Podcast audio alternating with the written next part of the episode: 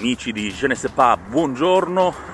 Siamo nuovamente di corsa per portarvi le nostre notizie del giorno in pillole.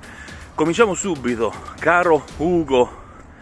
Abbiamo, abbiamo visto questa copertina del Times uscita eh, nella giornata di ieri che fa vedere Joe Biden come, come ecco, la vediamo in sovrimpressione, fa vedere un Joe Biden preoccupato alla finestra e la Casa Bianca praticamente sfregiata dalle carte, dal disordine e addirittura da scritte con la vernice sulla scrivania eh, che è stata appunto del presidente Trump. È questo un simbolo che Trump ha voluto lasciare a Biden? È questa l'America sfregiata che, che ha lasciato e che ci troveremo per i prossimi anni? Qual è l'America che si trova ora eh, nelle mani del presidente Biden che nel primo giorno ha firmato decine e decine di decreti per cambiare tante delle cose inaccettabili fatte appunto da Trump negli ultimi anni. Bentrovato Christian, ciao Danilo e ciao gli amici di Je ne sais pas. Mm, la copertina del Time che ci sottoponi eh, è una copertina che a me fa tristezza e non per il contenuto, non per l'allusione eh, che cerca di, di, di, operare. Ritrae un Biden pensieroso, affacciato alla finestra, in uno studio presidenziale alla Casa Bianca, quale quello che eh, il fuggitivo Trump gli ha lasciato, eh, disordinato, messo dispettosamente, capricciosamente a ferro e fuoco, eh, come fosse una sorta di ultimo atto, di ultimo dispetto, di ultimo spregio nei confronti dell'esito elettorale alle ultime presidenziali che Trump non ha digerito. E la copertina è d'impatto, ma è una copertina che non aiuta. Se la grande stampa democratica, anche quella indipendente, vuole aiutare in un momento così particolare e delicato per la storia americana il neo presidente Joe Biden, non deve certamente fare questo. Questo non è certamente il modo. Non è certamente questo il modo per agevolare la transizione moderata di Joe Biden, cioè quello di buttare benzina sul fuoco.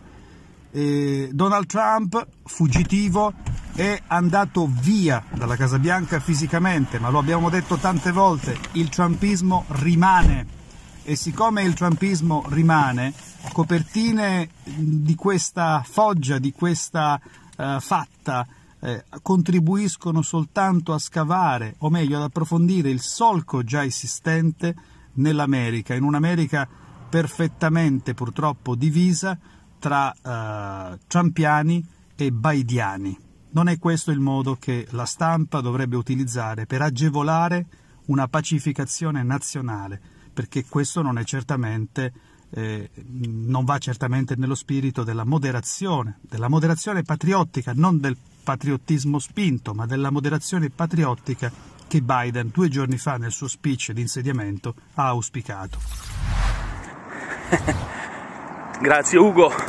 E allora, l'altra grande notizia che secondo, secondo me dobbiamo assolutamente eh, trattare, visto che è arrivata alla, ribol- alla ribalta delle cronache nazionali, proprio mentre si sta tenendo il maxi processo all'andrangheta di Lamezia, arriva un'altra grande operazione di congiunta delle, delle forze dell'ordine e naturalmente ad opera del procuratore Gratteri, Nicola Gratteri, che mette praticamente alla, alla sbarra eh, quasi completamente l'UDC calabrese e non solo, arrivano le dimissioni anche di Cesa e quindi un mezzo terremoto politico nel centrodestra e quindi come dire, nelle stanze del potere eh, regionale. Ancora una volta quindi indagini, arresti, poi si vedrà insomma quello che succederà, ma ancora una volta queste indagini vedono protagonista la politica, l'imprenditoria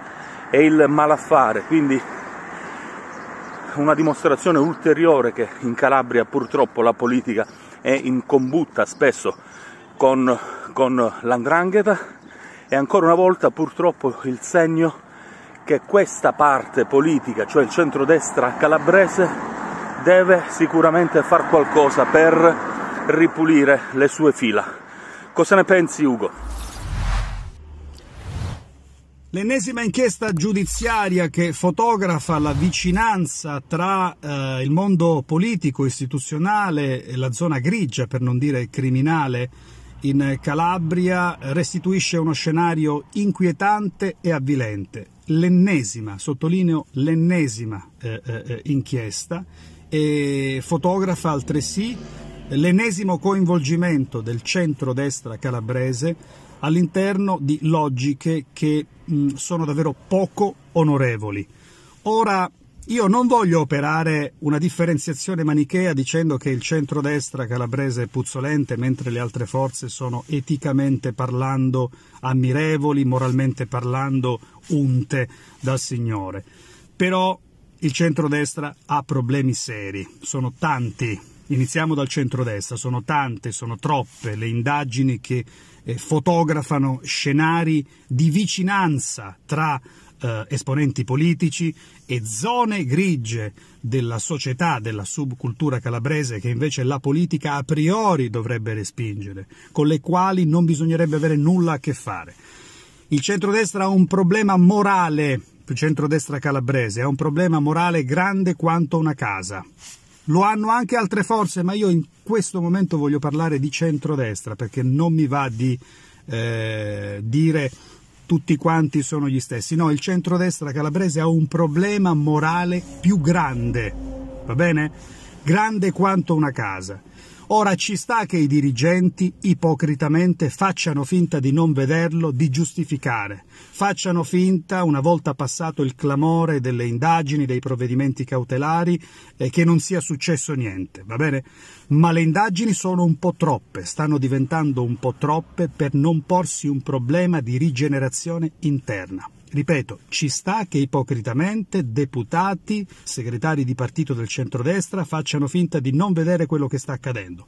Non ci sta che la maggior parte dell'elettorato moderato di centrodestra calabrese ignori questa triste realtà e continui a chinare il capo quando invece bisognerebbe pretendere una rigenerazione della classe dirigente in tutti i partiti del centrodestra. Cominciamo a spazzare via un po' di ipocrisia. Perfetto, allora anche oggi abbiamo finito dal parco Peppino Impastato di Lamezia. Je ne sais pas, finisce qui, continuate a seguirci, cliccate su iscritto. Ciao!